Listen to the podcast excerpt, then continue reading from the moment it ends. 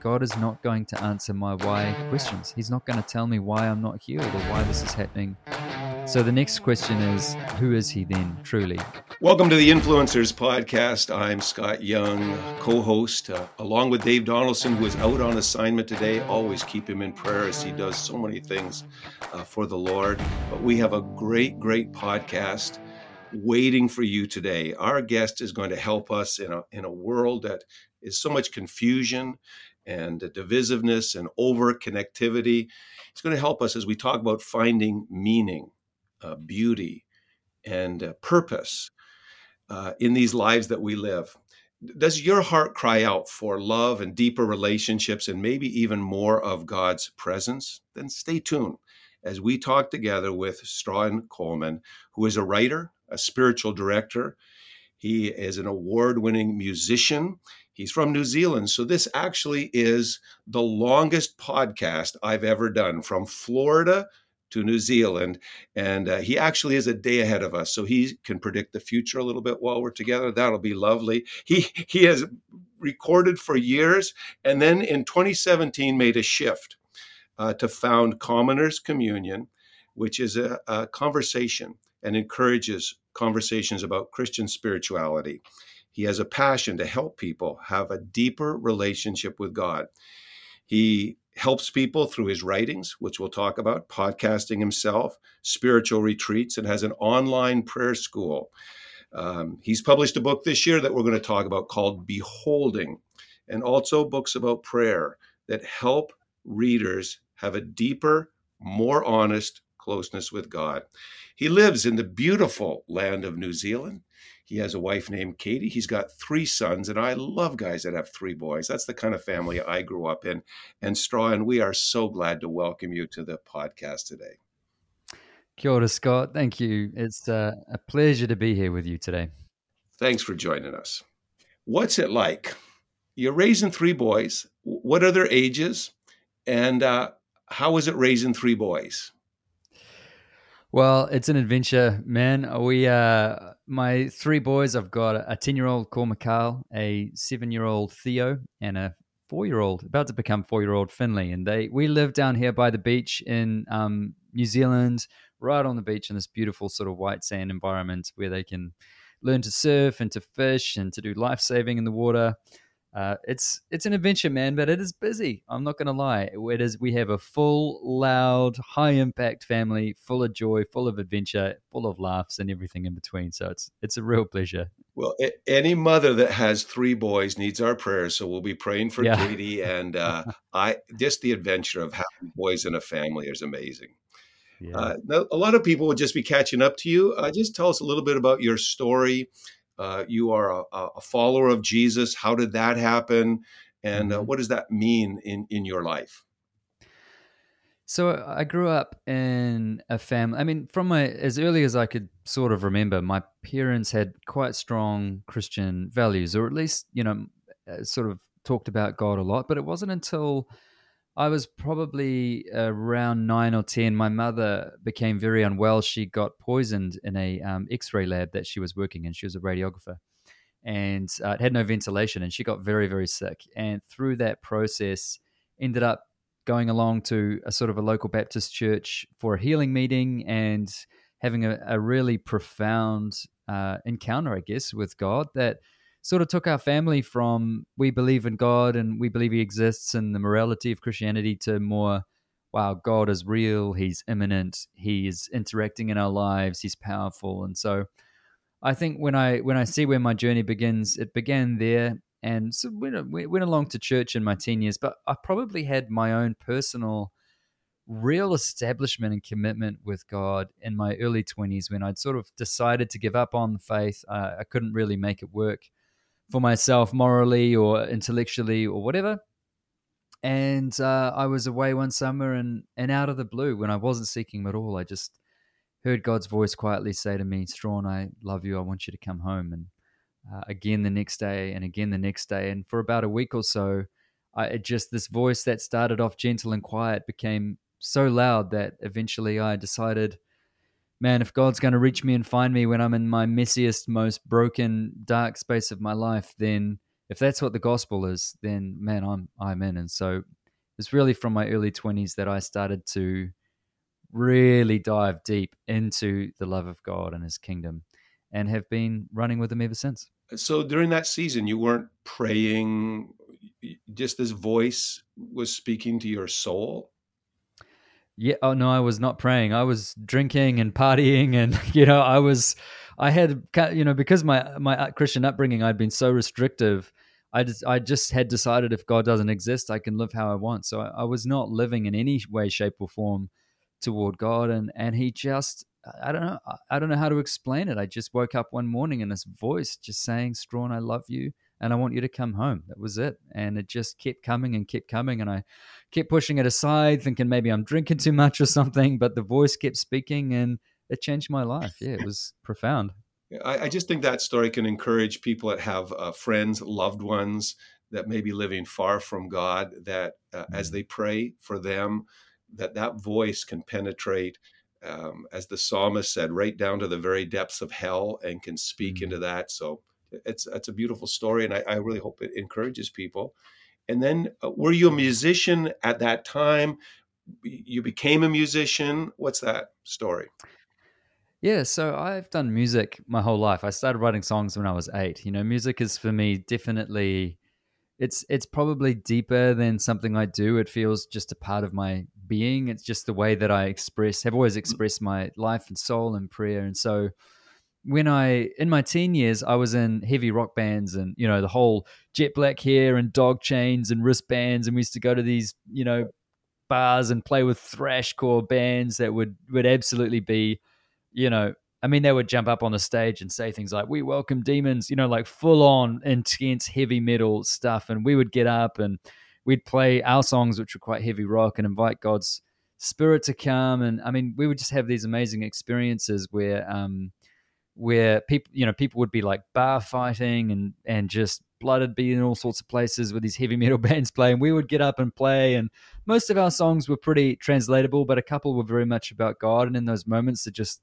this, the holy spirit would enter the room and a calmness would come and people's personas would change. And even they would come up to us even really drunk afterwards and just say i don't know how to explain it but when you guys played i just felt mm-hmm. this incredible peace. And so I'd spent my teen years doing all of that in bars and pubs. We had a bit of success. We played some stadium shows and when the band broke up, it was around that time when I walked from God. So when I when I came back into God's heart, um, I actually became a worship leader. So started translating that sort of longing into music, and then from there started writing sort of solo psalms and and prayerful songs, which became in my twenties. So my wife and I we traveled the world basically playing these songs in bars and cafes that were very psalmic and sharing the gospel and praying for people there and and just wanting to to pour the water of God's love out wherever we could find it. And that took us to America, Europe, Australasia, all throughout Aotearoa, New Zealand here. And it was a beautiful time, actually, really beautiful time.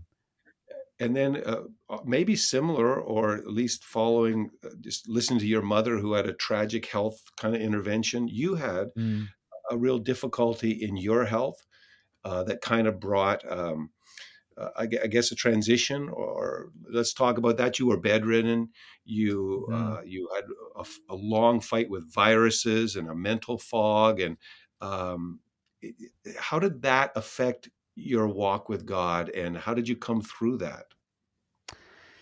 Yeah, I mean, I so you know we've been we'd been living and traveling as missionaries for about six or seven years, and I've been given it everything. You know, we we lived off toast and you hmm. know whatever whatever we could find, and we lived by faith. And but I think as well at the same time, I was had been. I knew that something was wrong. I just wasn't well very often, and we couldn't quite figure it out. But I, doctors couldn't figure out what it was, so I kept going. And I think after a tour, basically a very full on tour, my body just gave up. And yeah.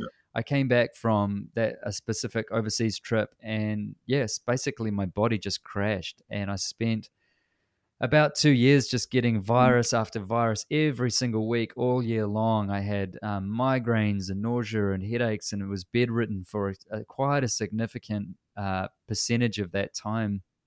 And you know, was seeing doctors and they couldn't figure out what was going on. I was struggling to sing, struggling to play with my children. You know, I couldn't work, so we we were kind of ended up in a real financial um, dire straits, and mm-hmm. it was a it was a really hard time. And it wasn't just the the physical health; it was also that we just had these miraculous lives where God had been providing for us, and He'd been answering our prayers, and we you know pray for people after shows, and they would find freedom and healing. And here I am crying out for mm-hmm. God's help and His healing and feeling totally abandoned. So I think it was it was just it was sort of a mental, emotional, spiritual, physical crisis all at once. And it, uh, what it did is it just it, it felt like hitting a brick wall at 100 miles per hour, and um, it became a very raw and honest time with God, where it was like, okay, Father. I don't understand what's going on and and something needs to change. And out of that season really this big shift came in my life about learning to to be with God and to to talk with him and commune with him beyond the sort of rationalization I guess and the safety nets that we often feel in our lives. Did you did you feel like God had deserted you or did, did, did the, the the sickness pull you away from God to God a little bit of both yeah, all of all of the above. I mean, I think my initial reaction was, you know, this is a this is an obstacle that God is going to overcome, and I'm going to have a great story, and it's going to be part of my story. Uh, then I went through anger and grief. God, you know, it's been a year or two. I'm still incredibly sick. We're we've got no money. I can't play with my mm-hmm. kids. Where are you? And what do you, I thought you said you were good, and you said seek and you will find, knock on the door be mm-hmm. answered, and here I am, and and you're not. I'm angry, and and there probably was a little bit of who do you think you are, God? You know, a lot of dangerous mm. prayers prayed and, yeah. in disappointment and grief and anguish. Uh, and then eventually on the other side of that just came this moment, I think, where I just was like, God is not going to answer my why questions. He's not going to tell me why I'm not healed or why this is happening. So the next question is, who is he then truly? And I think when I started to move from why questions, why is this happening? Why aren't I healing? to who questions who is God and what does it mean that he's good and how can he hmm. love mm. me in the in the light of this circumstance that's when I started to draw nearer to God in, in really profound ways and that's when transformation began when you asked those who questions and went on that discovery of, of who God was uh, what, what kind of things did you discover and how did it deepen your relationship with God? And I'm particularly thinking of someone that may be listening, um, struggling with chronic pain currently while they're mm listening to us. They hear your story. You're on the other side of it, but talk about when you're in the middle of that and you're asking those those really powerful questions. The first thing I think that that began to change for me was realizing that God didn't seem to prioritize um, my you know making me unoffended.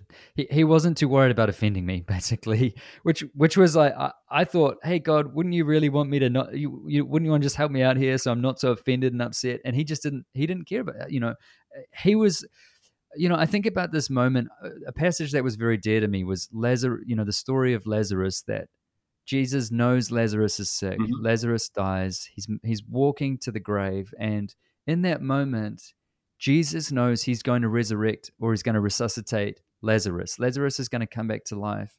And yet he sees the grief surrounding him.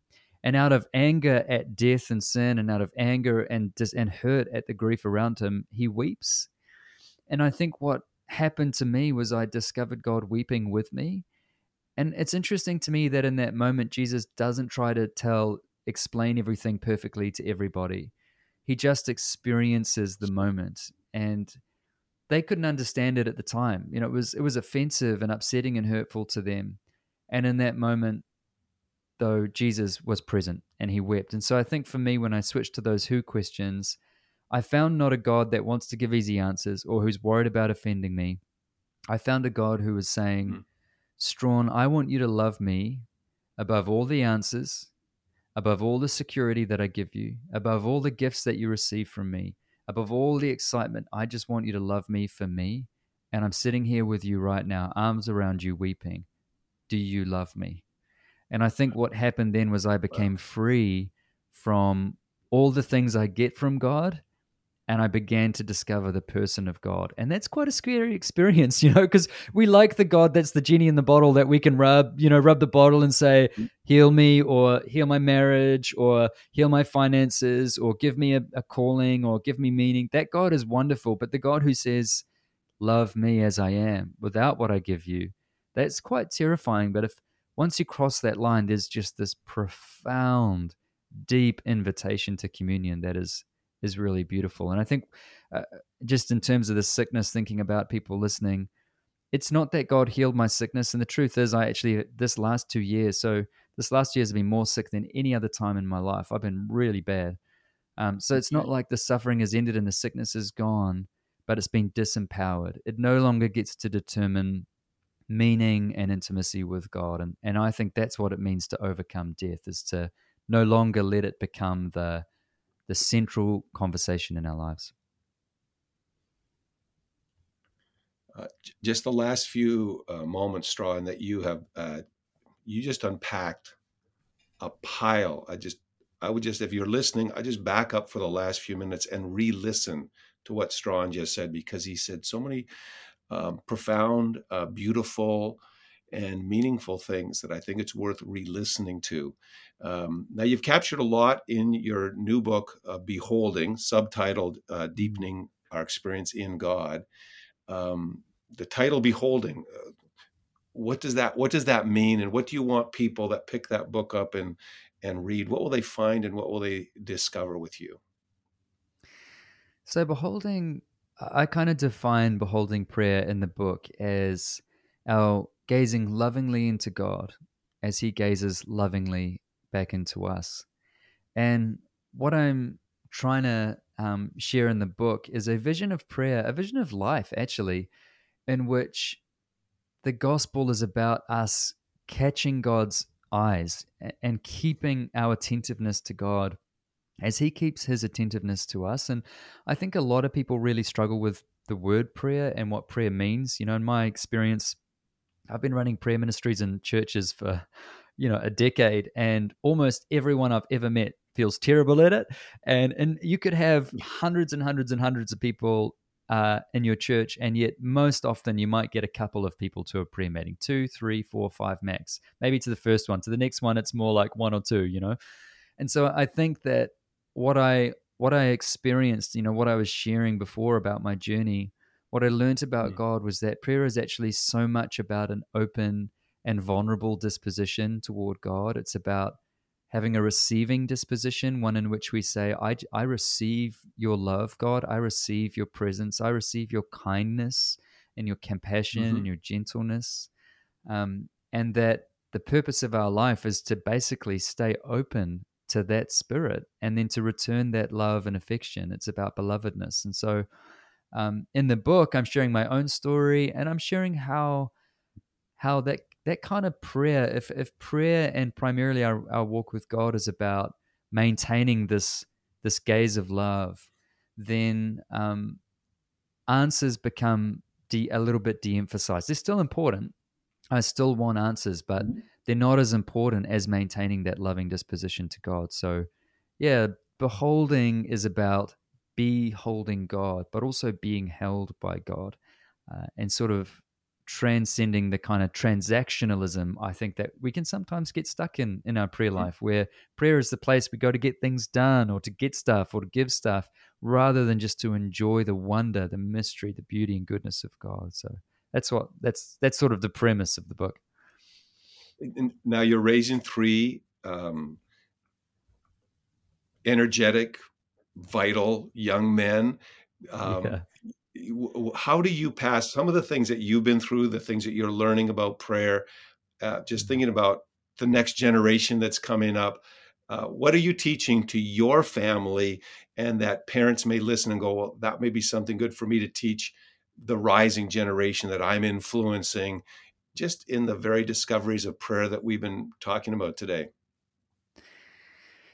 So with my my kids, you know, I've tried routine, I've tried morning devotionals and all that. I mean, if anyone out there has tried to wrangle their kids for an early morning devotional and stuff, you'll you'll know what I mean. They that chaos. Uh, but there's there's a few things that I do with my children to to keep bending their hearts toward awareness and experience of God. And one of those things is on my good days when I'm not exhausted or sick or whatever, I pray the Lord's Prayer every night with the kids before they go to bed. And I, I just I've we've I just say it out loud until they've memorized it. So we pray the Lord's Prayer. We I say two things I'm grateful for. They say two things they're grateful for because mm-hmm. gratefulness mm-hmm. is a doorway into seeing mm-hmm. God's presence. And then I place my hand on their head and I bless them. I say, As your father, I bless you in the name of the Lord Jesus Christ to be strong and courageous and to grow up well and whole and gentle and kind in the power of God. So I, yeah. I pray that over them on my good days. Um, but I think overall, what I've really tried to do is bring awareness of God into all moments. So, you know, if if they if we're talking about being a dad or something like that, or some kind of context of, of me and what I'm doing, I'll always try and say something like, and man, God is even an even better dad. There's no brokenness, there's no shortfalls. Like God isn't a dad who's who's got chronic illness. He's not a dad who gets grumpy if he doesn't drink enough coffee in the morning. You know, like God is so good and he always loves and I want to be like him. And so I want to I want to use that moment to teach. Or if we're out at the beach and, and it's a beautiful day, I'll say, Isn't this day beautiful? Isn't God's imagination so mm. incredible that He and so I think what I want to do, or if there's something comes up at school and I, you know what Jesus teaches about that, he teaches this. And isn't it amazing that he's mm-hmm. that kind of person, that he loves his enemies? And so that's not necessarily directly talking about prayer, but what I want to do is train in them that in all situations they have this inclination toward God that uh, of a little bit of adoration and worship. Oh, isn't it amazing that God isn't like this or that he doesn't do that and that he is like this. And I think for me, my goal is that they would live this life of awareness and adoration, and that prayer would naturally flow from there um, and integrate into their lives. Yeah. Several things I love. First of all, I love that you live by the beach. You're a man after my yeah. own heart. um, and just some of the things you mentioned about um, uh, two things of gratitude when we were raising our kids, they're adults now but we at the dinner table we would always say something we were thankful for about yesterday and something we were thankful for about today so we had two things nice. like you and then the power of blessing i think especially uh, strong like uh, the dad's blessing is very important for dads mm-hmm. that are listening and um, to hear their father's voice uh, bless them especially just before they go to sleep that's a mm-hmm. beautiful uh, practice and uh, you've learned a lot you're not an old man but You've learned a lot in your years. Um, if if you today were things that you know today that you wish you knew 10 or 20 years ago. That really would have been good to know 10 or 20 years ago. What's what's yeah. one thing that you just would say you know i just i wish i would have learned this sooner in my life oh i mean i wish i knew so many things sooner in my life. I think i was a very like well, strong headed yeah. Um, I think if I could, uh, just because of my own personal journey, I think if I could go back, I would like to tell myself, you're not in control. I think back then I'd really felt mm. I've got to take this thing and I got to take it in this direction. I got to do it, and it's all up to me. And uh, you know, I'd really felt a lot of pressure in my own personal journey that if I don't make the right decisions, then God will be disappointed. Or, you know, God's given me this calling of music mm-hmm. and, and sharing the gospel. I got to get this right. And and as it turns out, life life has a lot more to say about the direction of our of our existence than often our own strength does. And so I think I'd go back and say, Strahan, trust God's process. Trust He's with you. Trust He's mm-hmm. working. Mm-hmm. Trust His grace. And just enjoy the ride. And don't be so uptight about every detail and making it work and this and that because a lot of it will be out of your control, you know. Because for me, sickness is out of my control. Do you know what I mean? And there are things in life for all of us, I think, that will shock us and move us in new directions.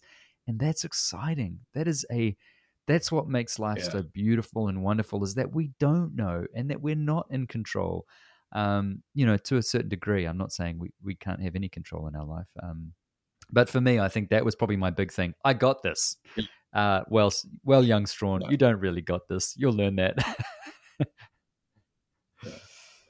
Now, if people go to your website, which is commonerscommunion.com, commonerscommunion.com, what will they find there, and what what kind of uh, message? I hope through that website they can find, which we should put in our show notes.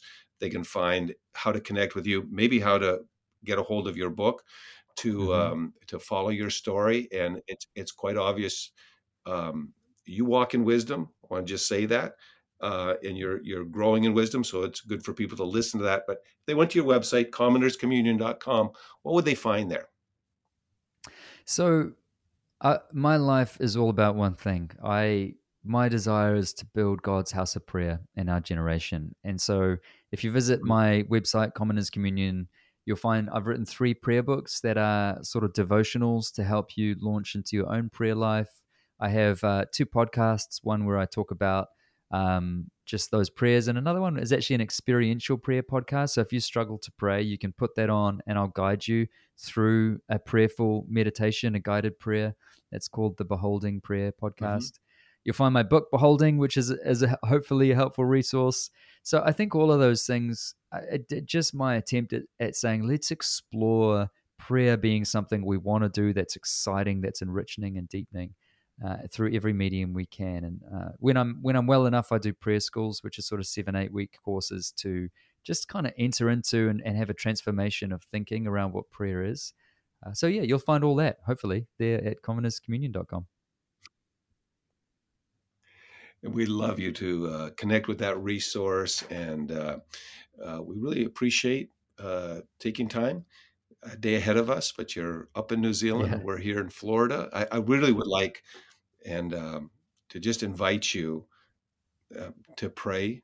This is a calling that's Mhm. on your life. I was talking with our team this week, and we really felt uh, by the Holy Spirit that we need to be more intentional to teach um, prayer to our rising generation. Um, That the promise of Scripture that says, "If my people, which we are, are called by His name, which we are, we humble ourselves." Prayer does that, but we need to teach them how to call on His name, to not be distracted by their phones or their friends. And I just love the the calling in your heart. And eh, there's probably somebody listening uh, that's struggling with um, health issues that wonders, is God still with me in this? Because the enemy loves to say you're alone. And I would love just to invite you to pray God's um, affirmed presence and blessing over our friends that are listening today, Strahan. Great. Would love to do that. Oh, Father, we love you. We love you and adore you. We're grateful for you. We just acknowledge your wonder and your beauty and your goodness because you are so good, Father. And e- even when we don't understand, even when it feels like mystery is the best definition for what we're experiencing. And God, we thank you that even in our darkness, even in our pain, even when we have answerless questions and we're not sure and we're anxious or we're lonely or down, that your goodness and love is pervading our life. And I, I pray for everybody listening today that you would open their eyes, God, that you would give them eyes to see, that whatever they're going through, they would see your face, and that that would just bring peace and joy. That in the depth of them, your kingdom would be planted, that your love would flourish. God, would your spirit awaken your church to a loving adoration of you? We open ourselves now to your presence, to your grace. Yeah. We pray in the name of your Son, Yeah. Jesus. Yeah. Amen. Amen. Oh, I feel the presence of Jesus, and that's the sweetest presence of all. Strahan, I want to thank you mm-hmm. for being with us today on the Influencers Podcast. And I really encourage our friends to reach out and connect. I think it will help your prayer life, which is what the Bible is all about. The Bible is to call us into a relationship with God, and that's what prayer is it's a relationship with God. So thank you so much for joining us today, my friend. And for all of our friends on the podcast, remember that God calls you to be an influence where you are, to let the light shine brighter, to overcome darkness. And for the Influencers podcast, I'm Scott Young. We hope you enjoyed this episode of the Influencers Podcast on the Charisma Podcast Network. If you enjoy our content, we would love for you to subscribe and have the opportunity to tune in to future podcasts. You can follow us on all social media platforms at the Influencers Podcast Official. You can stay up to date, hear more inspiring content, and unlock your full potential as an influencer. Remember to use your influence to create lasting change that draws the world closer to Jesus.